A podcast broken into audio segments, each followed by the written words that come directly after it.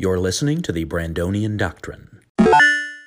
Walking for Your Health. A spatial report released by Harvard Medical School details the benefits of simply taking a walk every day.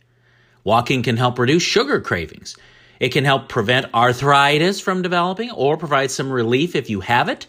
It may also reduce risk for cancer, help with the immune system, lower your risk of diabetes, lower blood pressure and cholesterol, and possibly give you creative ideas. Sounds great. I'm in. Sounds like walking's a great thing to do.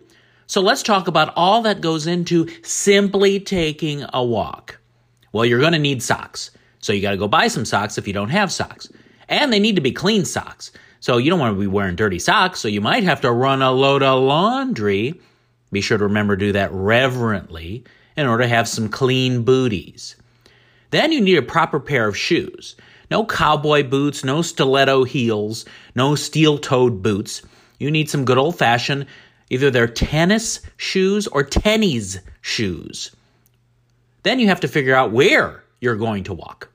Maybe you have errands to run, such as picking up the mail, that you can add to the walk for a dual benefit, but don't forget the mail key.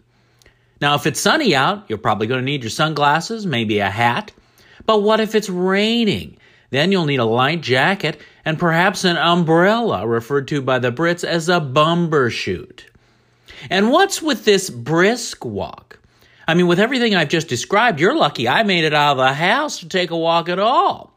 So I'm going to walk my normal pace, and you just be happy with that. And by the way, do that every day, and you'll be healthy.